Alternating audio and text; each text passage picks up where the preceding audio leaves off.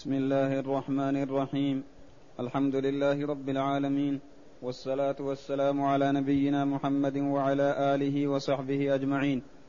قال المؤلف رحمه الله تعالى فصل ويؤمر الساعي بتفريق الصدقة في بلدها لقول النبي صلى الله عليه وسلم لمعاذ رضي الله عنه أعلمهم أن عليهم صدقة تؤخذ من أغنيائهم فترد في فقرائهم. قول المؤلف رحمه الله تعالى فصل ويؤمر الساعي أي الإمام يأمر الساعي إذا بعثه لجمع الزكاة يقول خذها من الأغنياء فردها على الفقراء ولا يبقيها لأن هذا هو الهدف من فرضية الزكاة لإغناء الفقراء لا لحفظ الأموال. لقوله صلى الله عليه وسلم لمعاذ بن جبل رضي الله عنه لما بعثه إلى اليمن أعلمهم أن الله أن عليهم صدقة تؤخذ من أغنيائهم فترد في فقرائهم. تؤخذ من هؤلاء وتعطى لهؤلاء وإنما هو وسيلة نقل من هذه الجهة إلى الجهة الأخرى. نعم. ولا يجوز نقلها عنهم إلى بلد تقصر بينهما الصلاة. لذلك ولأن نقلها عنهم يفضي إلى ضياع فقرائهم. فإن نقلها رب المال ففيه روايتان. إحداهما لا يجزئه لأنه حق واجب لأصناف بلد فلم يجزئ إعطاؤه لغيرهم كالوصية لأصناف بلد. والأخرى يجزئه لأنهم من أهل الصدقات. ولا يجوز نقلها عنهم إلى بلد تقصر بينهما الصلاة. يعني زكاة مكة توزع في مكة. زكاة المدينة توزع في المدينة. زكاة الرياض توزع في الرياض. ولا تنقل زكاة مكة إلى بلد تقصر بينها وبين مكة الصلاة كالطائف مثلا. وإنما زكاة مكة في مكة وزكاة الطائف في الطائف. لذلك ولأن نقلها عنهم يفضي إلى ضياع فقرائهم. إذا نقلت زكاة مكة إلى الرياض مثلا من يعطي أهل مكة؟ وإذا نقلت زكاة المدينة مثلا إلى جدة من يعطي أهل المدينة؟ فالله جل وعلا حكيم عليم حينما شرع الزكاة جعلها كفاية لفقراء البلد. فلا يجوز نقلها إلى بلد آخر. فالإمام مأمور بهذا. إذا تولاها الإمام فعل هذا الفعل. ثم إذا تولاها صاحب الزكاة هو وماله بمكة ونقل الزكاة مثلا إلى المدينة ففيها روايتان. إحداهما لا تجزئ. لما نقلتها من مكة ووديتها إلى المدينة وأهل مكة في حاجة إليها؟ والأخرى تجزئ على الخلاف في فهم قوله صلى الله عليه وسلم تؤخذ من أغنيائهم فترد في فقرائهم. ترد في فقرائهم يعني فقراء البلد؟ قالوا لا تنقل. ترد في فقرائهم يعني فقراء المسلمين. المسلمون شيء واحد. لكن الذين قالوا لا تنقل قالوا هذه كالوصية. شخص وصى مثلا لأئمة المساجد في المدينة.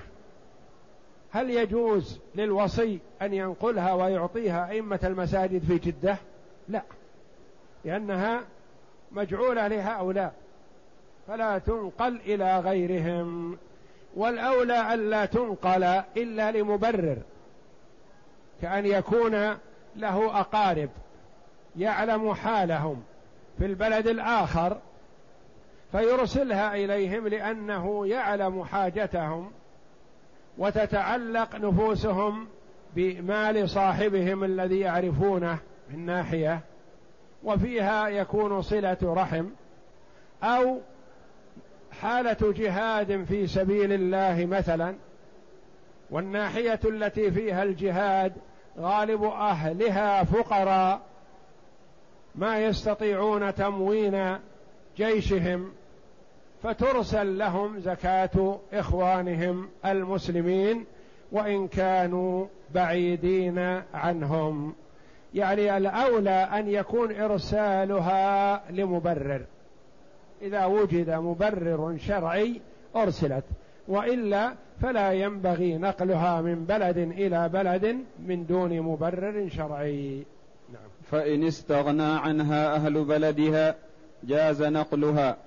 لما روي أن معاذ رضي الله عنه بعث إلى عمر رضي الله عنه صدقة من اليمن فأنكر عمر رضي الله عنه ذلك وقال لم أبعثك جابيا ولا آخذ جزية ولكن بعثتك لتأخذ من أغنياء الناس فترد في فقرائهم فقال معاذ رضي الله عنه ما بعثت إليك بشيء وأنا أجد أحدا يأخذه مني رواه أبو عبيد في الأموال.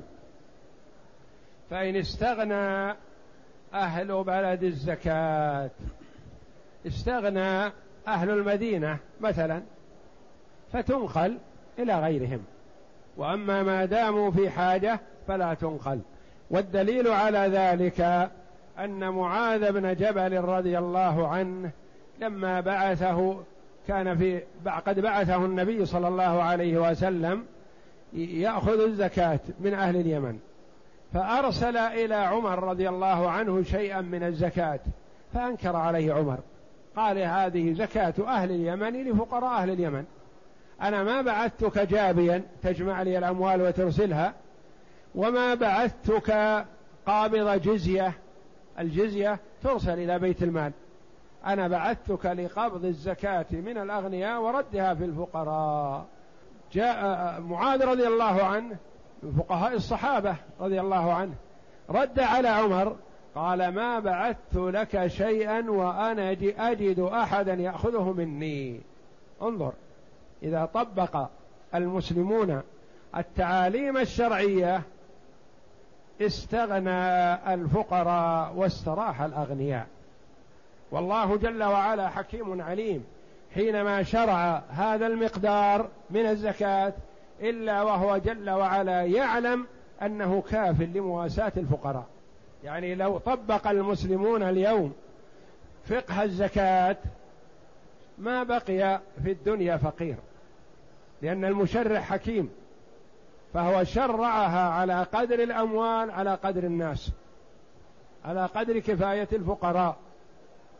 ولكن ما احتاج الفقراء إلا بسبب بخس الأغنياء للزكاة وحرمانهم للفقراء منها. فزكاة اليمن كفت لأهل اليمن وزيادة. فأرسلها معاذ رضي الله عنه الزايد إلى إلى عمر للمدينة ليوزعها على فقراء المدينة. فإن كان مال الرجل غائبا عنه زكاه في بلد المال. فإن كان متفرقا زكى كل مال حيث هو فإن كان نصابا من السائمة ففيه وجهان. أحدهما يلزمه في كل بلد من الفرض بقدر ما فيه من المال لئلا تنقل زكاته إلى غير بلده. والثاني يجزئه الإخراج في بعضها لئلا يفضي إلى تشكيس زكاة الحيوان. فإن كان المال غائبا عن الرجل مثلا الرجل ساكن في مكة وأمواله تشتغل في جدة وتشتغل في الطائف وتشتغل في الدمام مثلا زكى كل مال في بلده زكى كل مال في بلده ولا ينقلها من بلد إلى بلد. فإن كان نصابا من السائمة ففيه وجهان. إن كان الزكاة شيء واحد مثلا عنده سائمة بعضها في الطائف وبعضها في جدة. قالوا يجوز أن يزكيها في مكان واحد لئلا تتفرق الزكاة. ويجوز أن يزكي في كل بلد نصيبه من بقدر ما فيه. وإن كان مال وإن كان ماله تجارة يسافر به فقال أحمد يزكيه في الموضع الذي أكثر مقامه فيه وعنه يعطي بعضه في هذا البلد وبعضه في هذا. وق... إذا كان المال غير مستقر في جهة تجارة تروح وتجيء في أماكن متعددة. قال أحمد يزكيه في الموضع الذي فيه أكثر المال. أكثر المال مثلا في جدة يزكي في جدة. القول الآخر أنه يزكي كل مال في البلد الذي هو فيه. فيزكي بعضه في هذا وبعضه في هذا. نعم.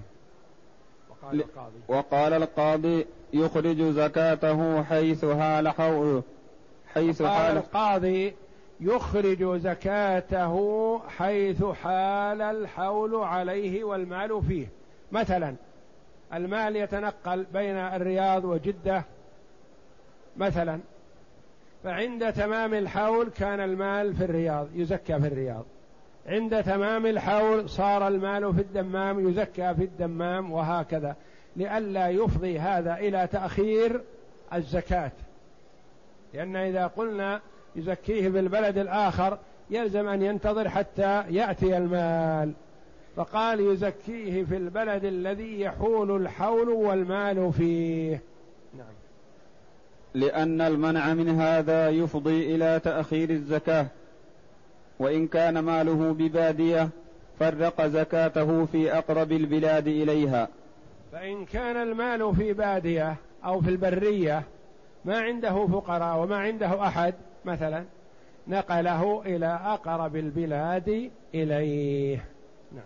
فصل إذا احتاج الساعي إلى نقل الصدقة استحب أن يسم الماشية لأن النبي صلى الله عليه وسلم كان يسمها ولأن الحاجة تدعو إلى ذلك لتمييزها عن نعم الجزية والضوال ولترد إلى مواضعها إذا شردت ويسم الإبل والبقر في أصول أفخاذها لأنه موضع صلب يقل ألم الوسم فيه وهو قليل الشعر فتظهر السمة ويسم الغنم في آذانها فيكتب عليها لله أو زكاة.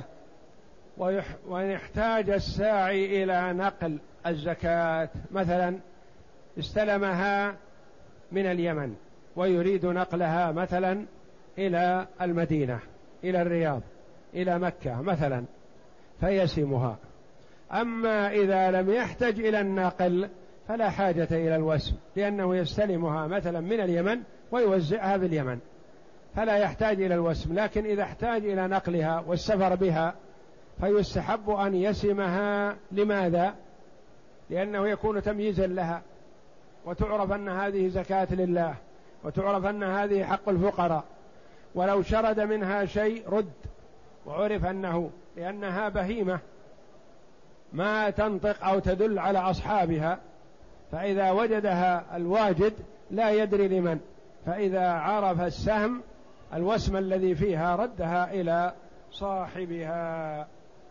والمكان الوسم يختلف من البقر والإبل والغنم فالبقر والإبل توسم في أصل الفخذ يعني في أعلى الفخذ. لأنه مكان صلب يعني ليس رخو. يؤثر فيه الوسم مثل أماكن في الرقبة وأماكن كذا يؤثر عليها الوسم. ففي الفخذ لا يؤثر على الإبل والبقر. يوسم فيها. والغنم لضعفها توسم في آذانها. والوسم حسب ما يتفق عليه مثلا أرقام أو حروف أو كلمة لله أو كلمة زكاة مثلا يكون مكتوبة على حديدة مثلا ثم تحمى الحديدة في النار وتجعل على فخذ الإبل أو البقر أو في أذن الغنم. وإن وقف من الماشية شيء في الطريق أو خاف هلاكه جاز بيعه لأنه موضع ضرورة. وإن باع لغير ذلك فقال القاضي البيع باطل وعليه الضمان لأنه متصرف بالإذن ولم يؤذن له في ذلك. وإن وقف من الماشية شيء في الطريق الساعي قبض الزكاة مثلا من البوادي وأراد نقلها حسب ما أمر لكنه في أثناء الطريق توقف شيء منها لضعفه أو لثقله أو لمرضه ماذا يعمل به؟ قالوا إذا توقف وعجز عن المشي فللساعي أن يبيعه.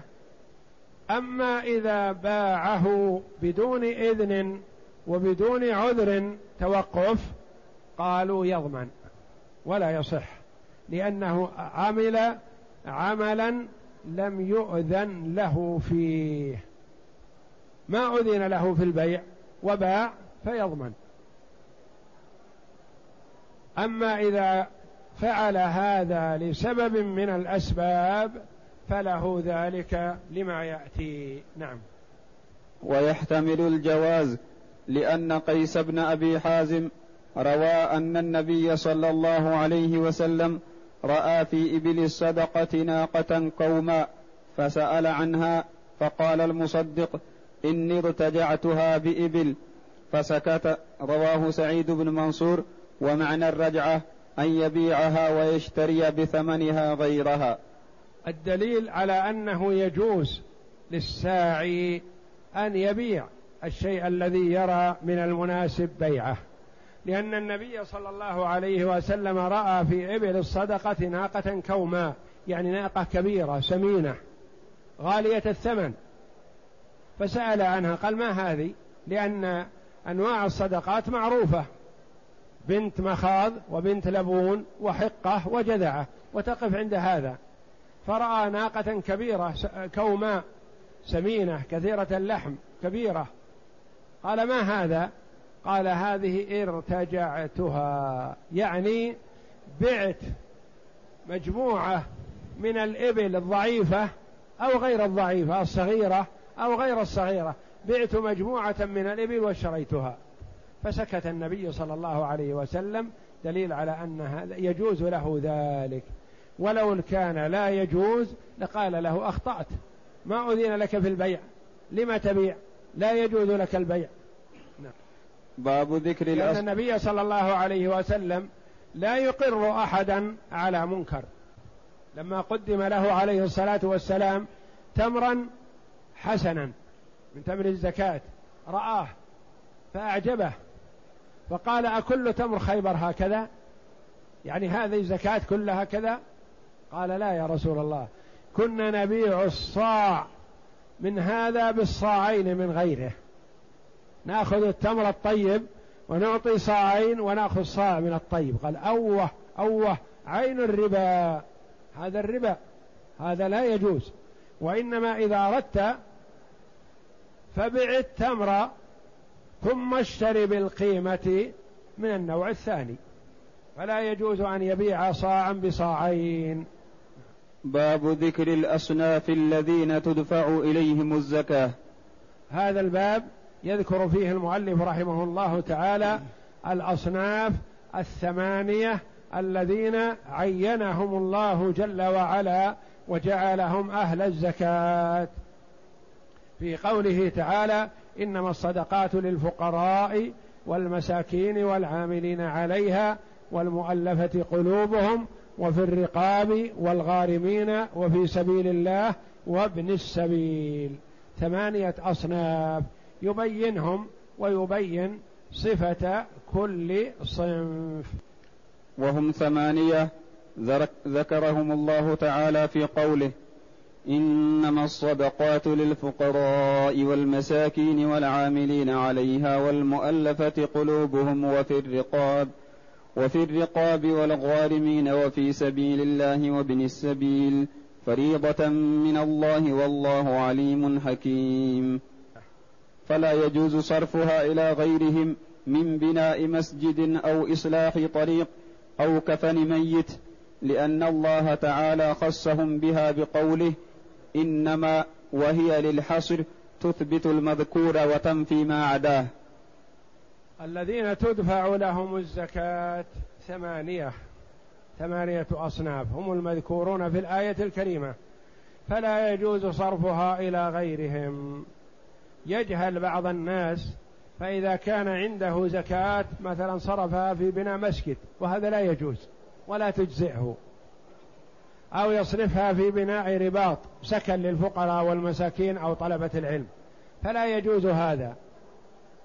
أو يصرفها في إصلاح الطرق أو في إجراء الماء أو في إيصال الماء إلى المساجد أو نحو ذلك من طرق الخير. هذه طرق خير وحسنة لكن تعمل هذه من صدقة التطوع لا من الزكاة الواجبة لأن الزكاة الواجبة حدد الله أصنافها حدد الله أهلها فلم يكن ذلك إلى ملك مقرب ولا إلى نبي مرسل. وأتى جل وعلا بإنما التي تفيد الحصر إنما الصدقات لمن؟ للفقراء الآية. إنما أداة حصر. يعني محصورة في هؤلاء لا يدخل معهم غيرهم. ولا يجب تعميمهم بها وعنه يجب تعميمهم والتسوية بينهم وأن يدفع من كل صنف إلى ثلاثة فصاعدا. لأنه أقل الجمع إلا العامل فإنما يأخذه أجرة فجاز أن يكون واحدا. ولا يجب تعميمهم بها. لا يجب أن تعمم الزكاة على الأصناف الثمانية. لا يقسمها بينهم بالسوية يقول قسم للفقراء وقسم للمساكين. والعامل عليها لا يعطيه إلا الإمام. أما المرء إذا فرق زكاة نفسه أو استعان بغيره فلا يعطيه من الزكاة. ولا وكذا إذا أعطى المؤلف قلوبهم والذي يتولى إعطاء المؤلفة قلوبهم هو الإمام لأنه أدرى وأعلم بمن يصلح لذلك. وفي الرقاب فلا يوزعها يعطي قسم للرقاب وقسم للفقراء وقسم للمساكين بل يعطيها من يراه في حاجة إليها من هذه الأصناف. ويجوز أن يدفعها كلها للمجاهدين في سبيل الله إذا احتج إلى ذلك. وإن تولى الرجل إخراجها بنفسه سقط العامل. وهذا اختيار أبي بكر لأن الله تعالى جعلها لهم بلام التمليك وشرك بينهم بواو التشريك فكانت بينهم على السواء كأهل الخمس والأول المذهب. هذه الرواية الأخرى أنه يعممها عليهم ويعطي على الأقل من كل فريق ثلاثة لأنه أقل الجمع إلا العاملين عليها. العامل عليها قد يكون واحد وهذا يتولاه الإمام. أما من عداه من السبعة يقول يعطي كل فريق على الأقل ثلاثة علشان يكون أعطى عممها عليهم. والقول الأول أنه لا يلزم التعميم هو المذهب ولعله الصحيح إن شاء الله للأدلة لأن النبي صلى الله عليه وسلم ثبت أنه أعطى الزكاة للفقراء. وفي قوله صلى الله عليه وسلم لمعاذ رضي الله عنه تؤخذ من أغنيائهم فترد على فقرائهم. ولم يذكر إلا صنف واحد. وأعطى كما سيأتي النبي صلى الله عليه وسلم أناسا من هذه الأصناف الزكاة كاملة. أول. والأول المذهب لأن النبي صلى الله عليه وسلم قال لمعاذ رضي الله عنه أعلمهم أن عليهم صدقة تؤخذ من أغنيائهم فترد في فقرائهم. أمر بردها في صنف واحد. وقال لقبيصة لما سأله في حمالة أقم حتى تأتينا الصدقة فنأمر لك بها وهو صنف واحد. وهو صنف واحد. صنف واحد. اللي هو قبيصة رضي الله عنه. تحمل حمالة. معنى الحمالة يعني يكون بين فئتين من المسلمين نزاع وخصومات ودماء وشجار. فيأتي هذا المتحمل ويقول لكم علي كذا وكذا من المال. ولكم علي أيها الصنف الآخر كذا وكذا من المال. أنا أتحمل الخسارات التي حصلت عليكم واصطلحوا. فهذا تحمل لهؤلاء وهؤلاء أو تحمل لفريق واحد إذا كانوا هم الم... هم المتضررون مثلا. فإذا كان كذلك فلئلا تجحف هذه الحمالات بماله وتضره ويصبح فقيرا بعد أن كان غنيا ووجيها في قومه جعل الله جل وعلا له من الزكاة وهو المسمى في قوله جل وعلا والغارمين. يعني اللي غرم لهؤلاء أموال ولهؤلاء أموال من ماله. يعطى من الزكاة حتى يسدد هذه الأموال التي التزمها ويبقى ماله له. لا نقول أعط ما عندك فإذا انتهيت وانتهى ما عندك أعطيناك. أصبح فقيرا وافتقر وهو سيد القوم. وما تحمل هذه الحمالة إلا لإصلاح ذات البين. فنحن نشجعه على هذا ونقول تحملها ونحن معك. ويعطى من الزكاة. وإن كان غنيا ولا يؤمر بدفع ما عنده. لأن النبي صلى الله عليه وسلم قال لقبيصة لما سأله في حمالة أقم يقول انتظر حتى تأتينا الصدقة فنأمر لك بها الحديث فنأمر لك بها يعني بالصدقة نعطيك إياها. ما قال نعطيك منها؟ قال نأمر لك بها. وأخبره صلى الله عليه وسلم أن المسألة لا تحل إلا لثلاثة. رجل تحمل حمالة حتى يصيب سدادها. ورجل أصابته جائحة اجتاحت ماله حتى يصيب قواما من عيش أو سدادا من عيش. ورجل أصابته فاقة فحتى يحصل على قوام من عيش أو سدادا من عيش. فغير هؤلاء الثلاثة قال النبي صلى الله عليه وسلم لا تحل له الصدقة يا قبيصة. والأخير الذي أصابته فاقة حتى يقوم ثلاثة من ذوي الحجى من قومه يشهدون بأن فلانا أصابته فاقة. يعني افتقر بعدما كان غنيا فيعطى حينئذ من الزكاة. إذا المسألة لا تصح ولا ينبغي للمرء أن يسأل إلا في واحدة من هذه الحالات. تحمل حمالة وإن كان غنيا. أصابته جائحة اجتاحت ماله حريق غرق تلف ثمرة ونحو ذلك. أصابته فاقة يعني كان غني فافتقر بخسارة من الخسارات. فيعطى هؤلاء الثلاثة ولهم أن يسألوا وأما من عداهم فلا ينبغي أن يسألوا. وأمر بني بياضة بإعطاء صدقاتهم سلمة بن صخر وهو واحد. فتبين بهذا أن مراد أمر بني بياضة بإعطاء صدقاتهم سلمة بن صخر. سلمة بن صخر يقول كان شديد الشبق وقوي الشهوة بالنساء. يقول فلما دخل رمضان خشي أن يقع على امرأته وهو صائم فظاهر منها شهر رمضان كله. والظهار يجوز مؤقتا. ظاهر منها شهر رمضان. حتى لا يقربها ولا يقع عليها إلا بعد رمضان خشية أن يقع عليها وهو صائم. يقول فلما كان في ليلة من الليالي كانت تحدثني فبدا لي منها شيء ظهر من شيء من خفي جسمها فوثبت عليها وجامعها وهو قد ظهر منها بالليل هو الذي شدد رضي الله عنه على نفسه فوقع عليها فلما أصبح ندم وذهب إلى قومه. يا قومي اشفعوا لي عند رسول الله صلى الله عليه وسلم.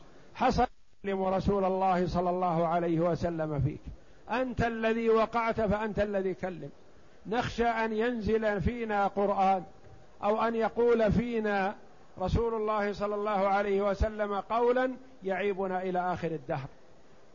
أنت صاحب الواقع أن تكلم الرسول وتحمل ما يأتيك. فذهب وهو خائف ما يدري ماذا يقال له. فأخبر النبي صلى الله عليه وسلم فقال له أنت ذاك؟ أنت الذي فعلت؟ قال نعم. وأنا صابر على ما يجب علي يا رسول الله. فقال له النبي صلى الله عليه وسلم بلطف ورفق ولين وتعليم أعتق رقبة. قال والله يا رسول الله لقد أصبحت ما أملك إلا هذا ما أملك إلا رقبتي ما عندي رقاب.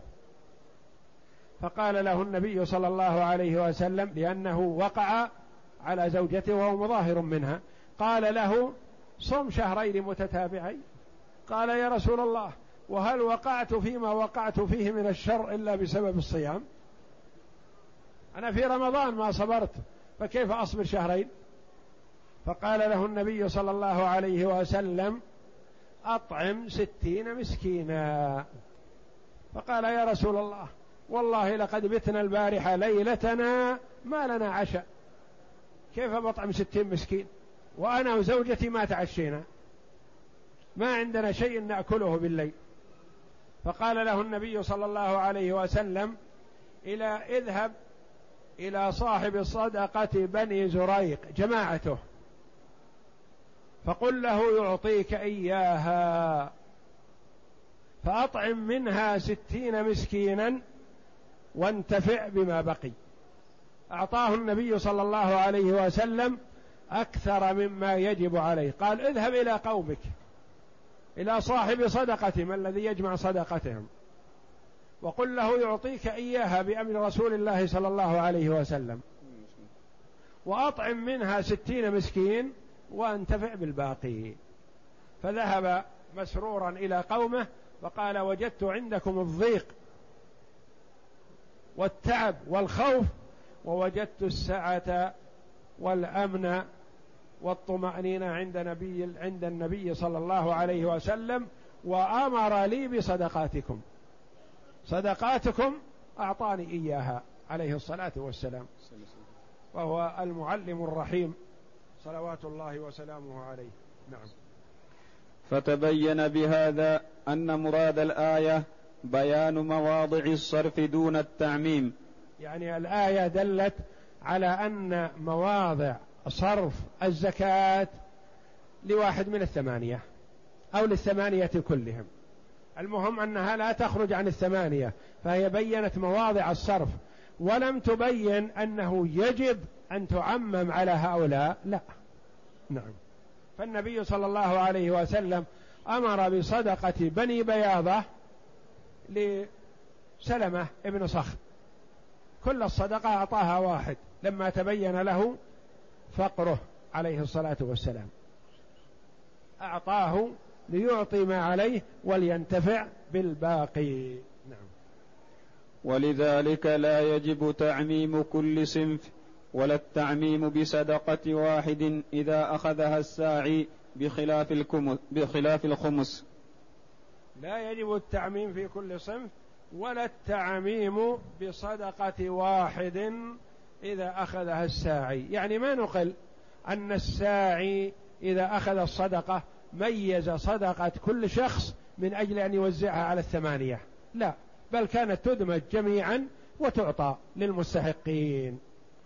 فصل إذا تولى الإمام القسمة بدأ بالساعي فأعطاه عمالته لأنه يأخذ عوضا فكان حقه آكد ممن يأخذ مواساة.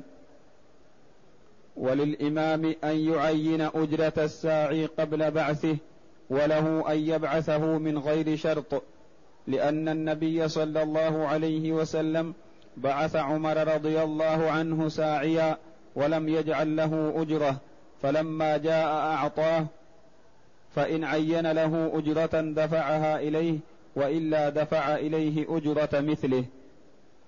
إذا تولى الإمام القسمة يعني إذا جمعت الزكاة عند الإمام فماذا يعمل؟ أول ما يعمل يعطي الساعي. الساعي صاحب حق صاحب عمل. يعني له مقابل عمله فهو يطالب بحق. فمن يطالب بأجرة مثله ليس كمن يطلب مواساة. فيبدأ بالساعي أولا يعطى حقه. ثم إن الإمام له الخيار. إن شاء قال للساعي عند بعثه قال تعال أريد أن أبعثك إلى كذا وكذا وكذا وكذا. هذه البلدان. تجمع الصدقات وأعطيك مقابل هذا ألف ريال. سنفرض لك مقابل هذا العمل ألف ريال. وللإمام أن يبعثه فإذا عاد أعطاه شيئا. يعني ما يلزم أن يخصص له أجرة وإنما هذا راجع إلى الإمام. إن شاء خصص له أجرة وإن شاء بعثه فإذا عاد أعطاه. لأن النبي صلى الله عليه وسلم لما بعث عمر ما أخبره قبل أن يذهب بأن سنعطيك كذا ولما عاد أعطاه النبي صلى الله عليه وسلم مقابل عمله. ويدفع منها أجرة الحاسب والكاتب والعداد والسائق والراعي والحافظ والحمال والكيال ونحو ذلك لأنه من مؤنتها فقدم على غيره. والإمام يدفع لهؤلاء العمال أجرتهم من الزكاة وهم الحاسب والكاتب والعداد والسائق الذي يسوق المواشي والراعي والحافظ والحمال الذي يحمل الأمتعة والأثقال ويحمل الأطعمة مثلا والكيال ونحو ذلك. يعني كل من يحتاج إليه مثلا مثل اليوم صاحب السيارة والسائق والحمال الذين يحملون وينزلون والرعاة الذين يسوقون الغنم ويسوقون الإبل وهكذا. كل هؤلاء يعطون أجرتهم من الزكاة لأنهم مشمولين بقوله تعالى والعاملين عليها. والله أعلم. وصلى الله وسلم وبارك على عبد ورسول نبينا محمد وعلى آله وصحبه أجمعين.